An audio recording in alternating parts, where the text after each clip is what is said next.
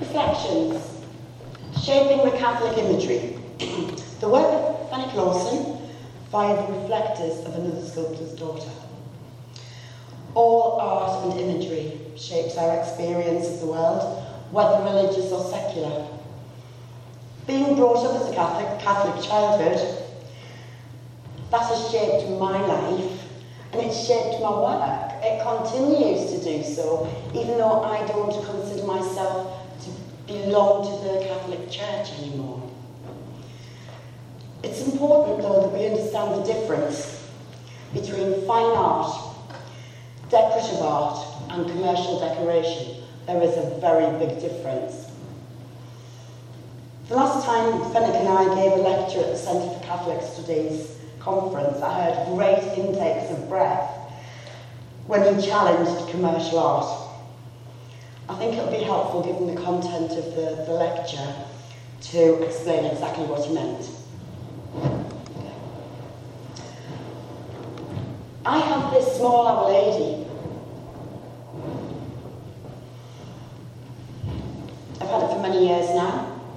She sits on a shelf in my living room next to a teacup, two delicate glasses inherited from my grandparents, Hanukkah menorah, and three elephants. Comfortable, nostalgic, sentimental. On the other side of my fireplace, I have this. A head of a mother and baby from Fenwick Sculpture, Cry for Justice. You may have seen this head in the corridor, in one of the corridors here. Head from one of the tall pieces. There is no comfort. There's no nostalgia. It's not sentimental. It challenges me every day. Some days I can barely, I can barely um, look at it and I have to avoid it. it. It hurts me. On other days the sun casts its light through my window and it accentuates the mark making and it demands that I engage. Hidden at the back. If you go down the corridor, you'll be able to see it for yourselves. Hidden down the back is a small baby's head. I sometimes cap that head with the palm of my hand, reflecting, remembering, or maybe seeking guidance or solace. The difference between this beautiful little Our Lady and the on the shelf and the cry for justice is that it's decorative. I can't put elephants beside here, beside this one. Wouldn't work. This is fine art. Fenwick's work is universal. For most of his working life, he's used the narrative and the metaphors of Christianity. Cry for Justice is one of the stations of the cross, but it is equally secular. It is protest. Fine art has a particular criteria. It combines intellectual communication, the narrative, with the language of sculpture that forms the objectness of the object. I would argue that good fine art also includes an emotional communication. How that arrives is a bit of a mystery, really.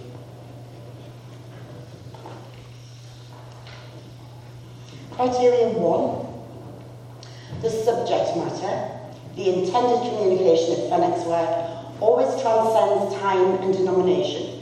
We know what he is saying. You feel hurt when you look at it. You don't have to see that it's pretty. That's not the intention. She brings me comfort. She doesn't. Criteria two. His sculptural image conveys the communication. Fenwick's language is unique and is actually the first of its kind historically. His language is contemporary. It can only be achieved with the cutting action of power tools. In which other era would you see um, a chainsaw cut replicated in bronze? Not there. Criteria three. His works are so powerful that they have a biological effect, an emotional effect. Somehow they tap deep into the human condition. That is the mystery. Even he doesn't know how and when it arrives, but it is there. While there absolutely is a place for decoration and for the decorative arts, that's not what I'm saying. There is a necessity also for art that communicates with our inner self, not just portraiture, not just the mirror image of something or someone. We might admire beauty or be fascinated by technique, but being seduced by that switches off our mind to our inner self.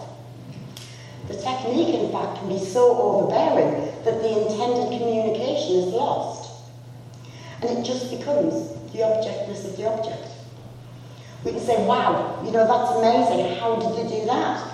Well, that's really clever. Some elements might be recognizable, referring to another time frame or another artist. But you see, we're responding in an intellectual manner, reasoned, rational, and we bypass the biological and emotional response mechanisms. Fenwick sculpture does tap deep inside our minds and our bodies and makes us question who we are, why we are, how we respond to others. He challenges the way we respond to the world.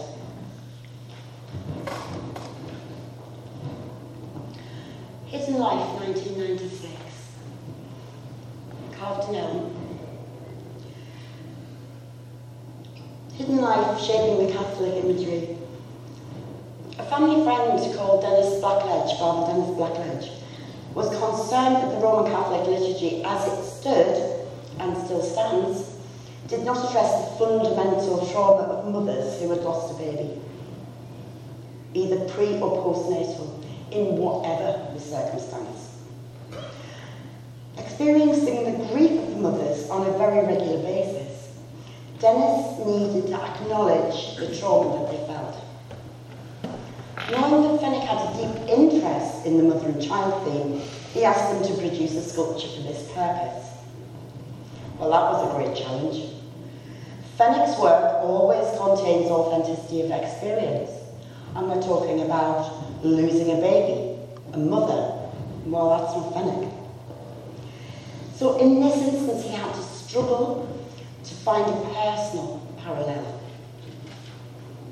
Another challenge was the subject matter had never, ever before been depicted. There were no historic references.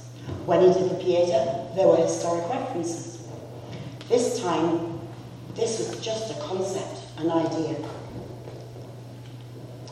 It took three very perplexing years before he could put chisel to wood. During this time, he recalled the grief of his parents when his brother died in early childhood.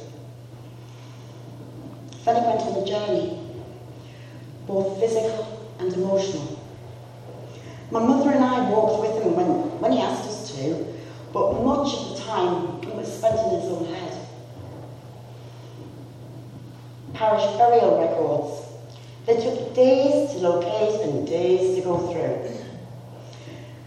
And everyone we looked at brought back memories of childhood, of grief, of the loss of his friends and his relatives every time he saw a name.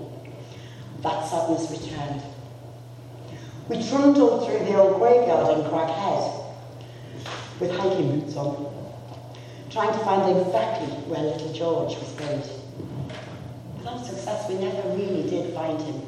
We have some suspicion as to which grave he may be in, but not complete success.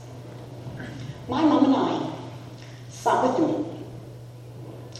We sat with his sadness when he felt, fell into this deep grief and depression. So the process of finding that parallel was exceedingly traumatic coming out of it, he realised that our little George lived on in the hearts and minds of the family. He's not here physically, but we all know him. He is a hidden life within our family structure. You see, these pieces, these great pieces, do not arrive easily. You can't just order them on next day delivery from Amazon. They're born of the deepest struggle. One could look at it in this way. You fancy having, say, a particular plant in your garden. You buy the seed. You plant the seed. It needs the right conditions to germinate. It needs the right temperature to grow. It needs to be watered and sometimes freed from pests. Despite all of the care and attention that you little seed, that little plant, sometimes it dwindles and dies. Sometimes they grow into the most beautiful flower. Commercial art, however, is born on a conveyor belt. That's the difference. You can't get past that. So anyway, the long, hard journey produced the raison d'etre, the narrative. Criteria one fulfilled. Hidden life was to become an aid for the parent, not just to see a loss, but to communicate remembrance, to communicate the child being received back by Gaia, the ancestral mother. With the intended communication settled in his mind, he then began yet, yet again on another journey, criteria two, which type of wood, which tree, how to carve it, with what. It was horrendous, really. He walked around riverbanks, eyeing up unsuspecting trees. In and out of wood yards, and nobody knew quite why he was there. He asked friends and the estates of the university and the cathedral until he found one that would be suitable. And he found this elm tree on the riverbank in Durham, where he lived. And then he, he had permission to have it cut down, of course. He didn't just come in the night and well, which may have done he could now start carving using the language of sculpture, always aware that the mark making must echo the subject matter, not hinder it, questioning every last little mark. Will this hinder the communication? How can I express this with my mark making? How will you be able to read it? Are there synonyms, in a sense, for the mark making? Which, what, which and what do I do? He couldn't be overt and sentimental, as it would expose the mother to her grief. He knew this as he'd experienced it before. Sentimentality is very, very easy to slip into and exceedingly hard to get out of. Life often brings those teachings. The next slides will explain how Fenwick reached this understanding. This is one of the weeping women. If you're not familiar with the sculpture, uh, the bronze is actually here in the chapel in Ushaw College. Basically, because nobody else wanted it. The weeping women have tears streaming down their face. Thematically, it illustrates Do not weep for me, daughters of Jerusalem. For yourselves and for your children. The language of sculpture, sculpture echoes the theme. This is the Pieta in Durham Cathedral. The face of the Pieta. And you may not know that this sculpture had the same hard tears. Of course, thematically, it's the Pieta, it's pity. Why wouldn't it have hard tears? You would think that that would be one of the sculptural, one of the pieces of sculptural language that you would use in the term pity. So how has it not got tears anymore? Well, the Pieta was in the studio, and my parents had a phone call from some friends who asked if they might come and visit. And they wanted to spend a little time with the Pieta. They were grieving the recent loss of their child, and they needed solace. Of course they could come. Of course they could. then, in almost an afterthought, Fenwick realised that the hard tears on the Pieta would be too explicit in the circumstances. That would upset rather than comfort. He couldn't expose his friends to that sort of grief, so he went into the studio and he cut the tears off the face before they arrived that afternoon. He wanted to offer hope rather than desolation, and the formal language of the sculpture had to echo that meaning. So time and circumstance do teach, and we draw upon those experiences and we apply our learning to uh, later work, and in this case, hidden life. So with this, ex- click says. So, with that experience in mind, the visual language of hidden life is stillness, it is peace, it's gentleness. It has an inner emotion, not overtly expressed like the weeping women. The head of a child, child is just a suggestion. It has no physiognomy that would upset a mother, that would make a mother face her grief. Had it been literal, that would have communicated total loss, rather than continuing to live in the mother's heart and mind in eternal beauty. The hands are literal. They are the hands of the ancestral mother. They receive, they cradle, they protect. So Life is um, in the North exit, St Wilfrid's in Preston. It's used by women of all or no denomination on a daily basis to the extent that all of the oil has been rubbed out of the hands and the head. When my husband first brought this photograph home, I went, oh no, not again, somebody's painted it. Because that's happened. We do have pieces that people decide to paint or they decide to take the paint off, as in the Mead in Washington. You wouldn't do it to a Van Gogh, would you, really? So, um, all of this here is where the oil has just come out. And it just shows how much it's used. So it is fine art. It is the authenticity of a shared experience combined with sculptural language to communicate the intended theme, hope, rather than negativity. You know, I could continue in this vein.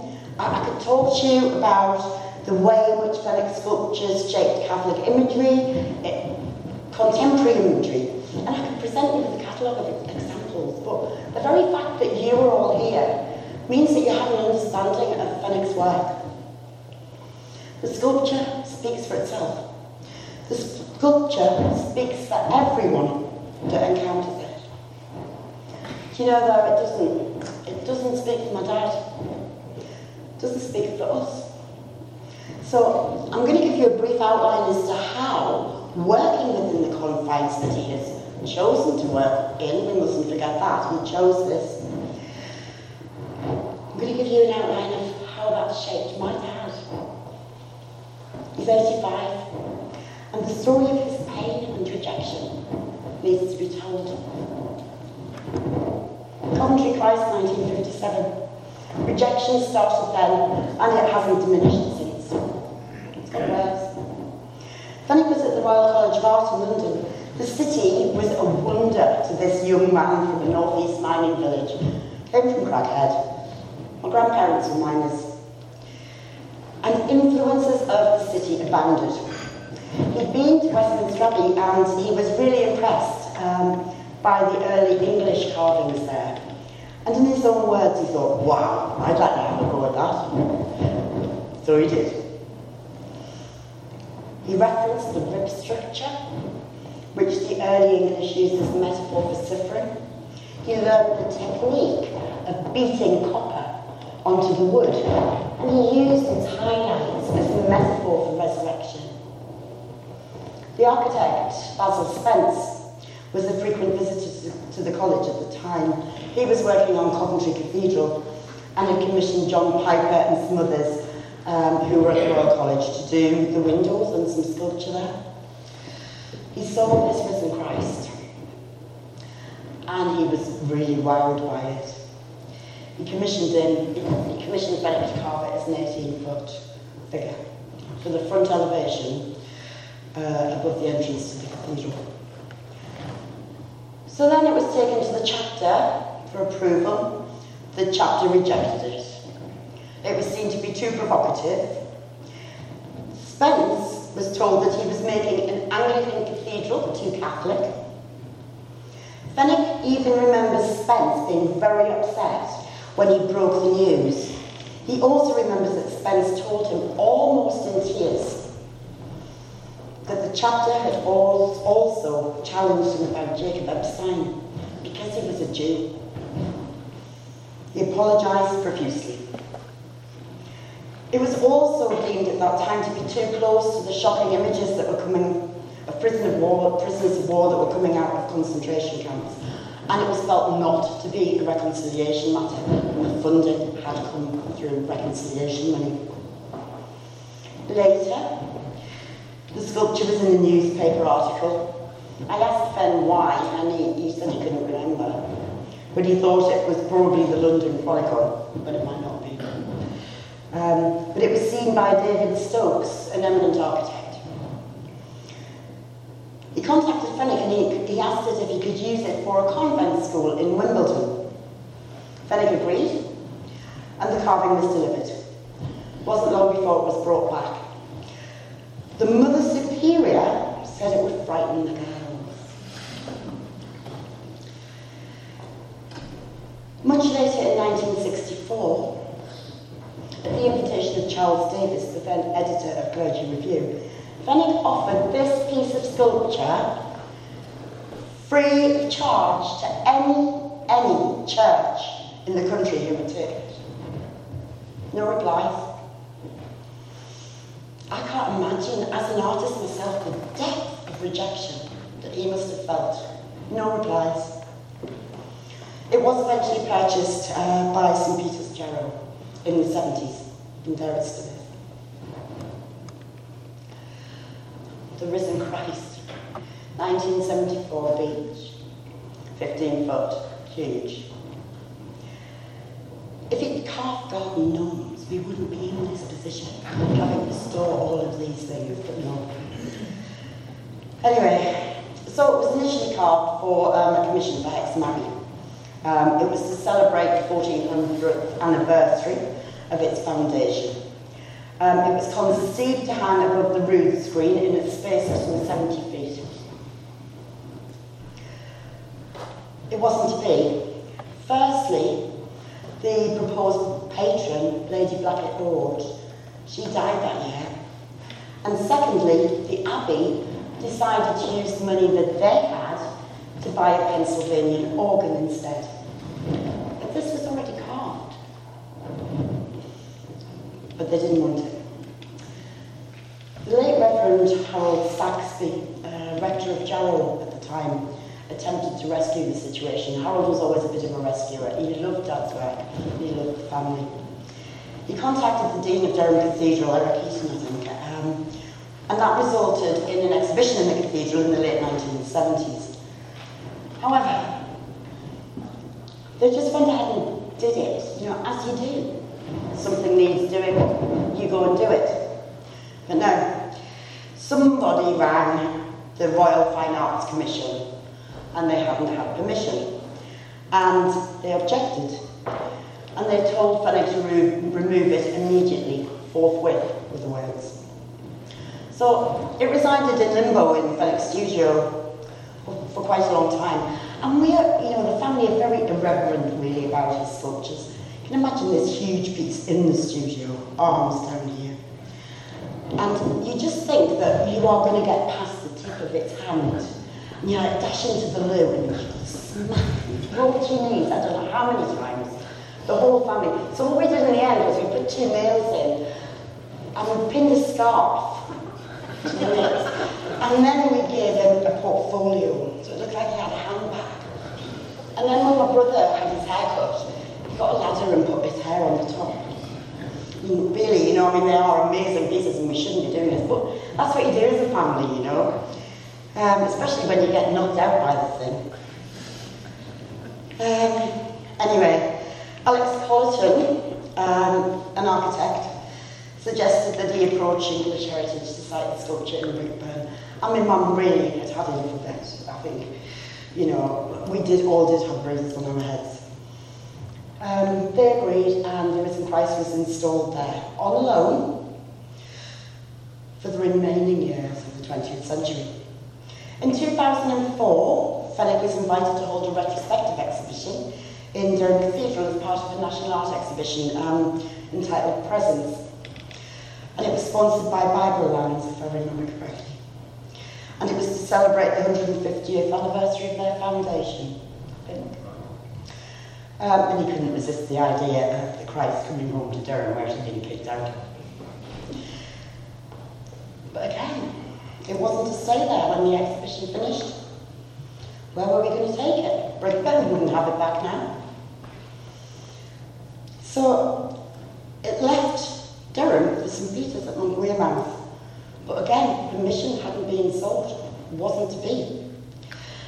As it's so large, and as I have to say, my mother wouldn't have it back in the house, we couldn't find anywhere to keep it, other than lying it on the floor in an undertaker's for three years. It was in Washington. Can you imagine the rejection and the hurt?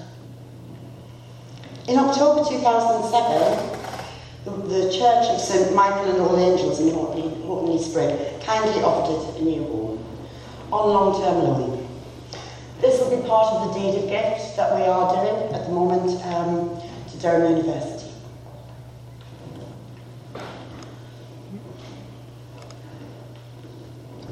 Honestly, you can't get the husbands, can you?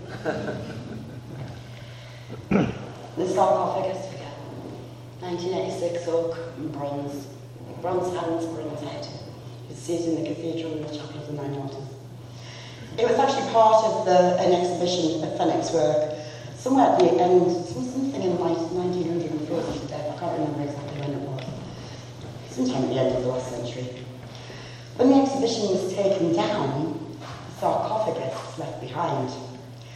As we had nowhere to store it, we actually didn't mind, so we didn't say anything. We just hoped nobody would notice. The studio was so full, and, and Dad didn't have anywhere, anywhere to carve them. So we just kept them. Eventually, though, some of the hierarchy realised it was still there, and we knew they would in fairness sooner or later. And many letters came asking us to remove it. We did try, in all honesty, we did try to remove it, but we needed help from the workmen. And the workmen in the cathedral refused. They offered excuse after excuse as to why they couldn't move it. They wanted to keep it where it was in the chapel of the Nine Altars. They succeeded. And it was eventually bought by the cathedral for a tiny sum a few years ago, but it still hasn't been moved from its original place. And I do feel that it is at home there in that place. Good bit of farm. This is the Cuthbert that Paul was talking about. This is the uh, wood carving, not the bronze cast, the wood carving. So some of you may remember when Cuthbert was in the cloisters, around 84 to 91. It was carved from one of the great elms that grew out by the side of the path outside of the main entrance to the cathedral. It's a long story, and that's another lecture. The cloisters, however, provided a very, very dark, damp sanctuary. Rarely was there enough sun to dry out the sculpture after heavy rainstorms. The wood was rotting. And ideally, well, absolutely, it, needed to be treated. And ideally, it needed to be moved inside, out of the way of the elements. We were refused there was no place for Cuthbert in his own cathedral where his tomb is. They wouldn't have it anywhere else. And you know, more than that, we were refused access to even treat it, have all of the letters. It was ours, didn't belong to them. It wasn't subject to any lease agreement, any doesn't do lease agreements. Fenwick was actually told in writing that that is the nature of the wood to rot, and it should be the nature of the sculptor to allow that to happen. This great piece of art. I don't think that that person would apply the same logic to his roof. Eventually, we, we did remove it um, and brought it back to the studio where the rotten wood was removed and the sculpture treated with the preservative. Um, ten years ensued, seeking funding, putting applications in, putting bids in, always being rejected. Just didn't happen. Meanwhile, again, I found a home um, on loan to uh, English Heritage in Brinkburn Priory, which is also really dark and damp, but it was better than nothing. The bronze cast was eventually commissioned by Northern Rock, and the wood carving here in Durham um, is gifted to St Mary le Bow Heritage Centre, but we, you know, we're not sure what's happening with the Heritage Centre just now, so we're not sure what's going to happen to it. But that's, again, that's another subject. Okay. Pieta. Pieta in the cloisters, I don't know whether you've seen this photograph before. No, no, no, sorry. Pieta in the cloisters. Fenwick started this in about 1974 and finished in about 1981. He struggled massively, it often left, left mentally physically exhausted. Nearly had a breakdown.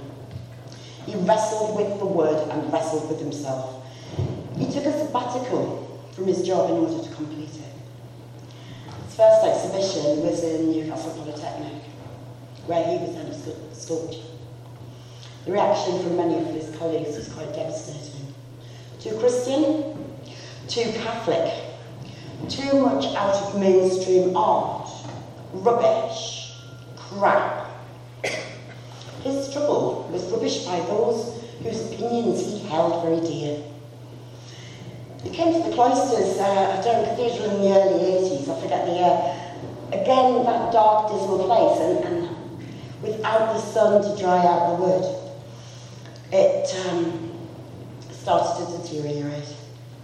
Sometime in the spring of 1984, there was a freak wind and it swirled, and it was really ferocious, swirled around the cloisters, and it caused damage to the mother figure. She kind of crashed to the ground.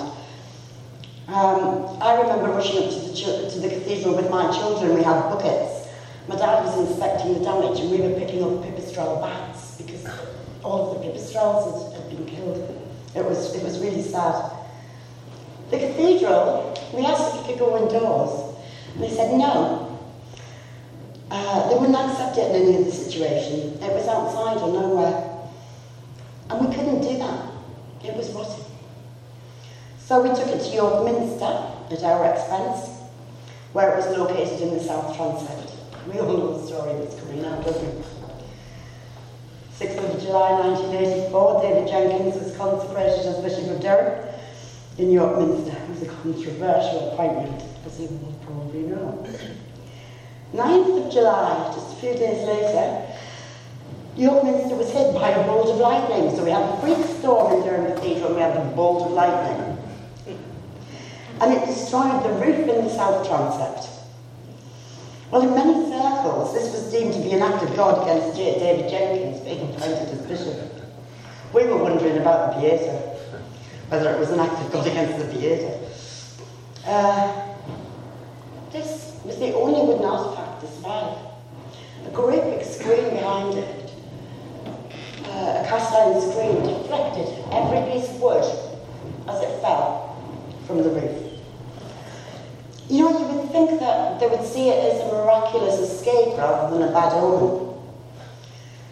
So, anyway, while the south transept was being repaired, the sculpture was squashed into a corner just inside the gateway where the collections and treasures were. It was behind the gate, which meant that if someone needed to engage with it, they had to pay. And that is always against Fenwick's ethos. We asked it to be moved to a more contemplative place, but that was refused, and we were told to remove it completely, forthwith, again. Well, we didn't get round to it straight away. Um, we were hoping that they would kind of change their minds. And we didn't have anywhere to put it. But eventually we hired a removal van. Uh, but when we got there, we found that it disappeared. It was nowhere. Nobody knew where it had gone, nowhere in sight. We had to trace it. The many, many phone calls, talking to people, trying to find out what had happened to this sculpture.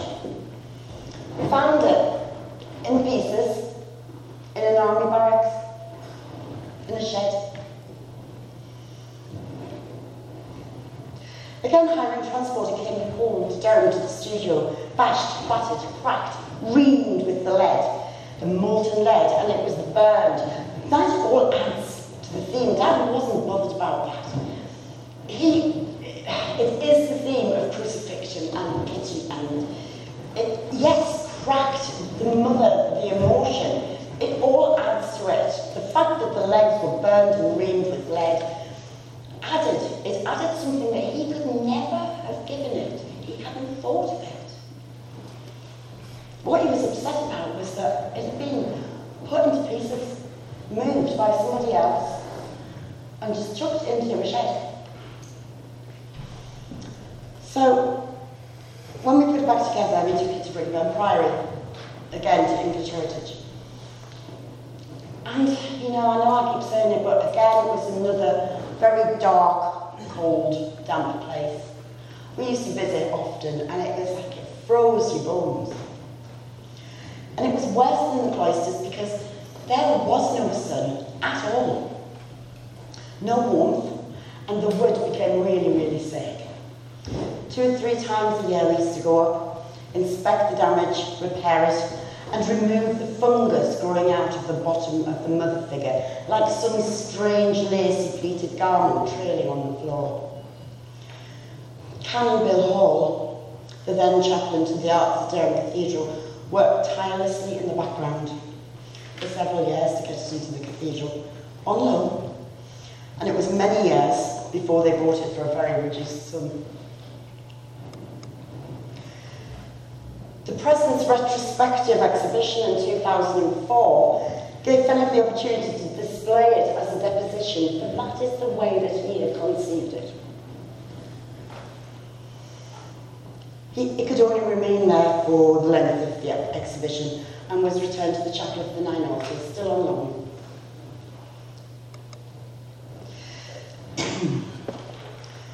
so, I'd like to read this poem written by my mother about the sculpture and about the man who created it from the perspective of his wife, my mother.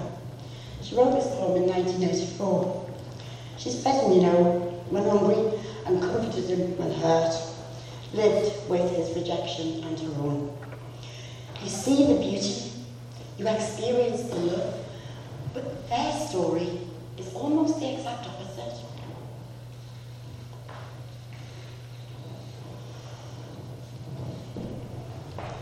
Her presence holds the night.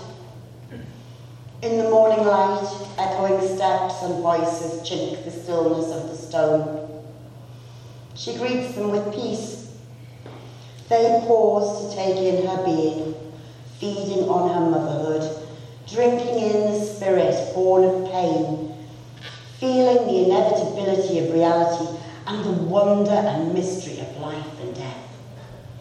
Her serenity gives them hope and they are renewed. An awareness of who they are and maybe why is awakened.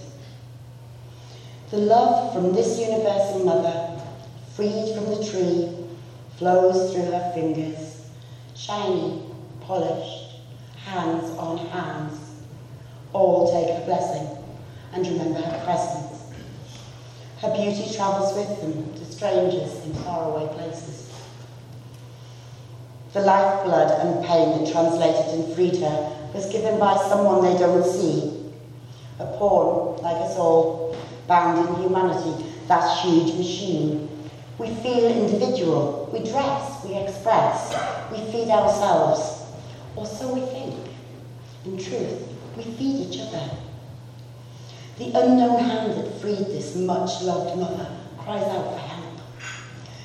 But those whom he feeds don't hear him weep. Split and cracked, his soul must heal itself.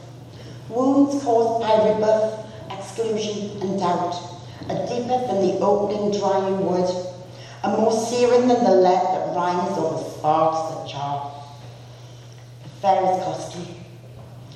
But those who look see not the man giving his life for a mother, a man, a child. Gentle in his life, intent to cause no pain. His own spreads, cutting, gouging, deep sores for which there is no balm but time and understanding, which is slow to grow. And the story of Fenwick's work is that understanding has been very slow to grow, but it doesn't mean to say that his work hasn't always been absolutely amazing. Next one, please. Weeping women. Daughters of Jerusalem, do not weep for me, but weep for yourselves and your children. This piece here, you will find in the chapel, it's the last part of a body of work that is thematically about humanity, and it's based on the teachings of the Stations of the Cross. It's both metaphoric and evidential.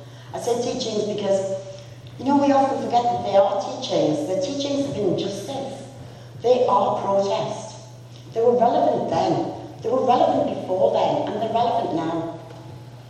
They echo humanity and injustice wherever it occurs, in our villages, towns, and cities, and throughout the world. They encompass the loss of freedom in every injustice, whether that is the freedom of thought, action, or indeed life itself. The teaching is not just denominational, it's secular, and it illustrates the human condition. It is protest. The Weeping Women is arguably the most important of Fenwick's sculptures. What could be more pertinent in meaning in the event of Syria? The body of work includes uh, Prison of Conscience, University of Northumbria in the Law Department, Let My People Go in Grace College, Durham University, The Journey, Durham City, Pieta, and the sarcophagus in Durham Cathedral, Cuthbert Farm, and Gaia in Durham Museum and Heritage Centre. The last body, the last of this body of work is Cry for Justice, The Scream, The Hostage, and The Weeping Woman. They were all to be purchased by the university in stages as they were cast into bronze. Cry for Justice and The Hostage were cast and installed. You know, Fenwick wasn't even invited to the unveiling. Not invited. He did attend. He attended in the background where he hovered. He experienced severe chest pains and an ambulance was called. He spent several nights in hospital with a suspected heart attack. He's had angina ever since. We were then given the go-ahead to cast the weeping women on his return from the foundry, I spoke with my contact, who shall be nameless, just at this moment, him it was ready. He said these words, the tone forever etched in my mind. Don't you think your father has had enough money from the university? Then came that awful night that I had to go to Bull Cottage and tell him that my dad had to pay £65,000 to the foundry picked him up off the floor. Their savings blown. The bronze was at the studio and we struggled to sell it. I pleaded with the university to no avail. I tried to get a circle of sisters together to raise their awareness, but to no avail. Female clergy refused, and I couldn't quite grasp that. I still can't. I travelled to London see Trudy Styler. She had her art dealer with her. We were given half an hour. It was like pitching in the Dragon's Den. I wish I'd never gone. And the art dealer suggested that Newcastle Football Club might be interested. My husband was there. We walked away. An ex-mayor of Durham, Grenville Holland, tried to get funding from the council, and even though we were only asking the price of the bronze cast, he didn't manage. And I do so thank him for trying, but he didn't manage. Rejection after rejection. You see, the purpose of Fenwick's work has never actually been a monetary value, but to be given a go-ahead, the go-ahead, on so many occasions throughout his life, only to be left without payment and without, and with the problem of where to store the work. These are huge pieces. We, we try to store it, we lend it, we pay for transport. You know, isn't that rejection enough? This bit, this last bit, was really beyond the pale. To have to pay for a bronze after it had been requested. And they didn't even come to the studio to see it. Now, my dad is also at fault here. He is a kind and gentle man. For those of you who know him, he's a very, very kind, gentle, naive man. He takes everything at face value. He's old school. He doesn't think one needs agreements and contracts. And as far as I'm aware, he had nothing in writing. You see, my dad also, he, he has not only gifted himself in actually creating the work, the work, he's partially gifted every piece of work he's ever done. In one instance, the cost of the sculpture was the same price as the invitation cards for the unveiling. And I should say sculptures. There were many sculptures in that church. And they spent the same. They couldn't spend any more, they spent after that the same on the invitation cards. All of this applied work for the church, whatever the denomination, has been about the same price as the plumbing. It's uncomfortable, isn't it, when you think about how we love and respect art, how we love and respect the man, and yet we expect the man not to have anything to pay the bills with. It's a very strange. People say to me, ah, but you know, he's an artist. There won't be any money until after he's died. Oh, great. It's actually killing my dad. He's now got angina because of it.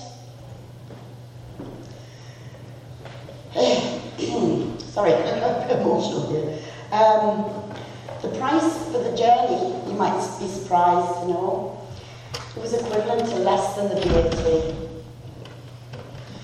He was even beaten down on price, caught off guard by one of the trustees in City Street, although there were more than sufficient funds.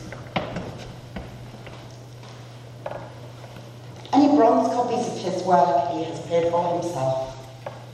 All supporting work, leaflets, brochures, photographs, presentations, and so on and so forth, I have given freely, without expenses. How can I charge my dad when he's not even getting any money in?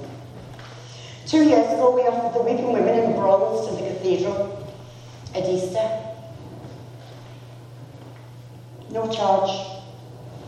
What could be more relevant at Easter? But no, they refused.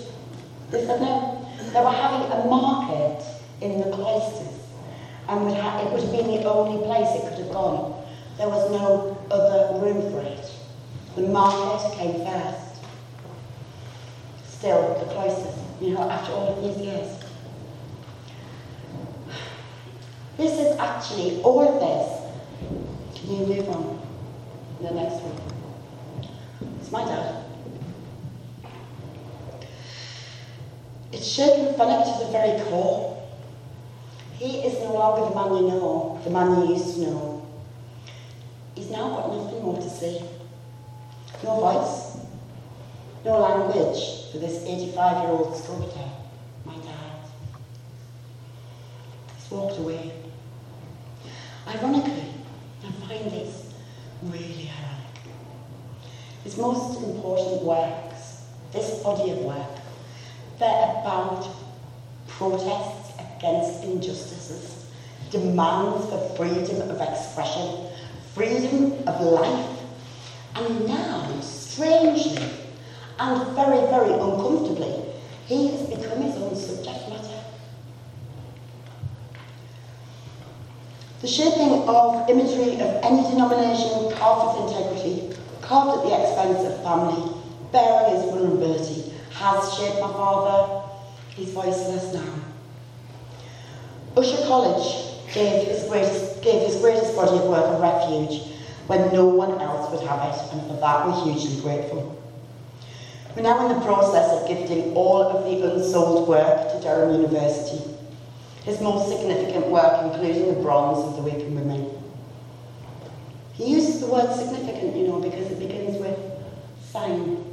And he thinks that sign could be part of the mystery that we were talking about in the criteria for fine art. And while there is a deep sadness that Fenwick's work has to be given away rather than sold, we settled in our minds that we're doing the right thing for the work. We appreciate the sensitivity with which John Purcell and his team are working with us to find the best solutions. Fenwick's work will not only be kept safe in perpetuity, but will be treasured, we know that. And the accompanying archive will be available for generations to come. Durham University and Ushaw College will host the story of a great sculptor. And that, for that we're hugely grateful. The examples that I've given are just a brief outline. You know, I haven't got time to tell you them all. There are many, many, many more rejections spanning the whole career spending a great deal of time with lately. His pain is deep Last week, you know, he sat slumped on the couch and he had, you know those metal tape measures, the like Stanley ones with the long metal bit. I'm being told I've got to wind up, so I'll go fast. And he said, if I was responsible for protest songs, I'd get royalties every time they were played. Sculpture doesn't work like that, he does it? Lately he's been saying he went wrong dealing with the subject matter. It's hard to persuade him otherwise. When he reflects, he thinks of the rejection, he thinks of the lack of money, the lifelong struggle. He doesn't see how his work impacts on others, for the sculptures are out in the world living their own lives. My parents brought us up to fly, gave us the skills that we needed to do so, and I've done the same with my children. I guess we didn't plan for the time when they did fly, the lack of involvement and control not sharing their experiences. It's the same parallel. Um, no, no. Next one, please, Harry. Just go on to the. Fenwick said, no, back. Fenwick says that he sometimes thinks if he had another life, he'd carve the joy of life, the dance, the beauty, running, running like the running girl, running through a beautiful meadow. Not with fear, but with love and pleasure, laughing, he says the laugh is almost like the scream, the open mouth, the sound with joy. He would have counted his pain rather than tapping into deep and dark recesses of his mind to make profound sculpture that he has to let go, either to live its own life or to rot on the riverbank in the garden of Bow Cottage, that they had to leave behind. Of course, he did carve the occasional joyful pieces, but they don't exist anymore. No one wanted them either, they rotted on the riverbank as we couldn't get, couldn't get funding. So much of his work gone forever. The case. It's about my father's love for my mother. It rotted, and only the heads were left. And as we were moving from Durham, a place they could no longer afford to be given the cost of the Weeping Women, they no longer wished to be either, a place of some acceptance but more and more rejection, I tried to move one of those heads. It's quite kind of about this big. My hand went straight through the middle of it. I'll never forget the pain that I felt. It was a metaphor for the end. My hand had fallen into my dad's rotten head. It is the end. There is nothing more to say. Art is the imitation of nature in her manner of operation. The end.